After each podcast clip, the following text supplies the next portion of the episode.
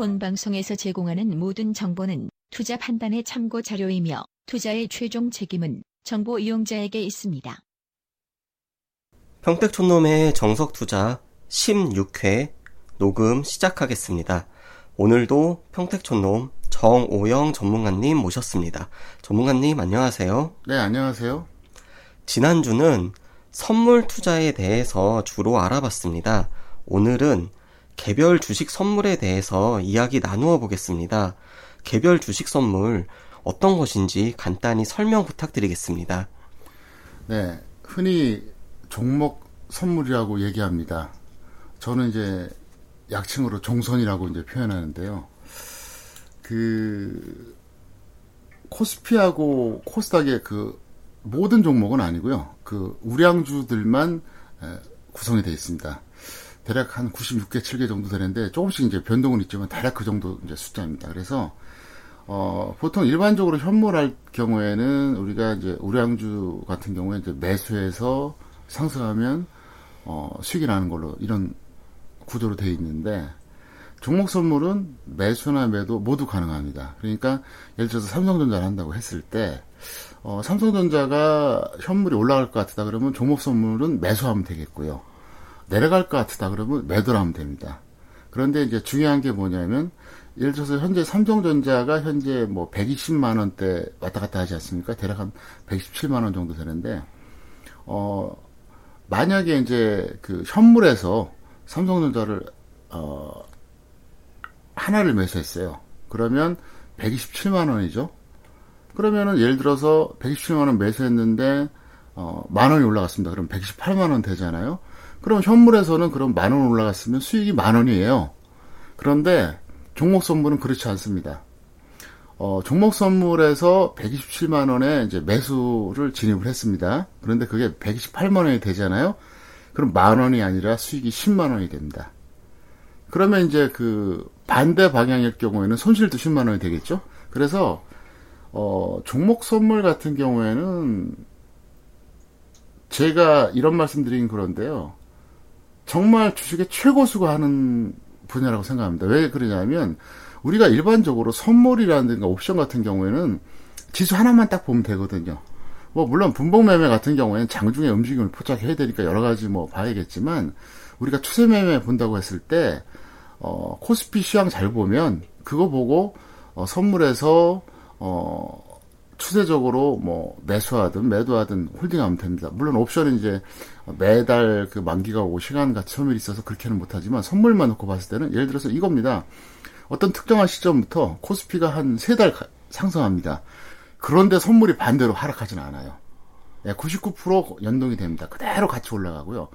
반대로 어 내려가면 역시 선물도 내려갑니다. 그래서 어떻게 보면은 선물은 지수 하나만 잘 봐도 해결이 됩니다. 물론 그것도 쉽진 않지만, 근데 중요한 게 뭐냐, 종목 선물은요, 종목이 다 각각 움직입니다. 왜냐하면 일반적으로 보면 우량주 그 움직임하고 똑같습니다. 지수가 올라간다고 모든 우량주 다 상승하지 않지 않습니까? 또 내려간다고 다 하락하는 거 아니에요. 그래서 종목 선물은 각각의 종목에 대해서 등락을 판단하게 되, 되기 때문에, 정말 이거야말로 주식 분야에서 가장 난이도가 높다고 생각하는데, 제가 최근까지는 약 한 일 년 이상 운 좋게도 적중을 상당히 많이 했습니다. 근데 어, 왜 그런가 저 자신도 돌이켜보면, 제가 원래 우량주에 좀 관심이 많았거든요, 옛날부터. 근데 사람들이 언젠가부터 그런 얘기를 저한테 했습니다. 어떻게 그 우량주 그 고점 저점 파악을 그렇게 잘하느냐. 그래서 어떻게 하다 보니까 됐다. 근데 종목 선물을 활용하기 전에는 사실 의미가 없었는데, 최근에는 정말 제가 실전에서 도움이 많이 되겠고요. 그리고 어, 투자자분들은 어쨌든 어, 처음에는 저랑 같이 하시는 게 좋겠고, 나중에 여러분들이 어, 실전에서 그냥 혼자서 해보시다 그러면 삼성전자만 해달라, 이렇게 좀 꼭 부탁을 드리겠습니다. 왜냐하면 잘 하지도 못하는데 어줍지 않은 종목 들어가갖고요, 실제로 오 퍼센트가 예를 들어서 이제 그 뭐 매수했는데 오히려 빠지잖아요? 그럼 오십 퍼센트 손실입니다. 그러니까 굉장히 어 리스크가 크니까 여러분들이 함부로 하기에는 좀 곤란하다, 이 말씀을 꼭 전달해 드리겠습니다. 최근에 어떤 뭐 개별 주식 선물 상품을 포트폴리오에 적극적으로 편입을 지금 하고 있으신데, 그 이유가 혹시 뭐 시황관이라든지 아니면 주식시장이 변화가 돼서 뭐 그런 게 있을까요? 어, 첫 번째는 뭐냐면 현물만 가지고는 수익 내기가 너무 어렵다는 거예요. 어, 저는 작년에, 그러니까 이천십오 년이죠. 이천십오 년 제가 사월 중순에 그렇게 말씀드렸습니다. 사월 하순이 고점이다. 그리고 사월 이십사일 그 당일날 오늘이 최고점입니다. 이렇게 얘기했습니다. 뭐 이 내용에 대해서는 많은 평촌 매니아들이 알고 있기 때문에 제가 자신 있게 말씀드리는데요. 그러면서 제가 했던 말이 뭐냐면 이천십오 년 사월 이십사일 고점이 이천십오 년 고점이 아니다. 당분간 고점이다. 몇 년 동안. 자, 그러면 지수가 결과적으로는 잘해야 횡보 아니면 내려간다는 얘기거든요. 그러면 세상 없어도 현물 갖고 수익 내기 어렵습니다. 그럼 테마주하면 되지 않느냐? 할 수 있어요. 근데 테마주는 많이 못 들어가요. 예를 들어서 내가 한 일억이 있다. 그럼 우량주는 뭐 한 두세 종목에서 뭐 작게는 삼천에서 많게는 칠, 팔천 들어가도 상관없습니다. 근데 테마주를 몰빵할 수는 없습니다. 정말 일억이 있어서 한 오백, 천 정도 들어가는 게 테마주인데, 그러면 현실적으로 현물로 수익 내기 어려운데 당연히 파생이 포트폴리오 구성이 돼야 된다는 게 그게 이유고요. 두 번째가 뭐냐. 근데 파생 같은 경우에도 선물하고 옵션이 있습니다. 가장 많이 보편적으로 하는데, 옵션은 매달 그 만기가 오고요. 그 다음에 만기에 가까울수록 시간 가치가 소멸해가지고 돈 벌기가 정말 어렵습니다. 그리고 프리미엄이 왔다 갔다 하기 때문에 초보자들은 쉽지가 않아요. 그래서 일단 어, 그게 좀 문제가 돼서 옵션은 정말 잘하지 않으면 안 하는 게 좋고요. 어, 정말 그 하고 싶다면 당일 매매가 가장 최상이고요.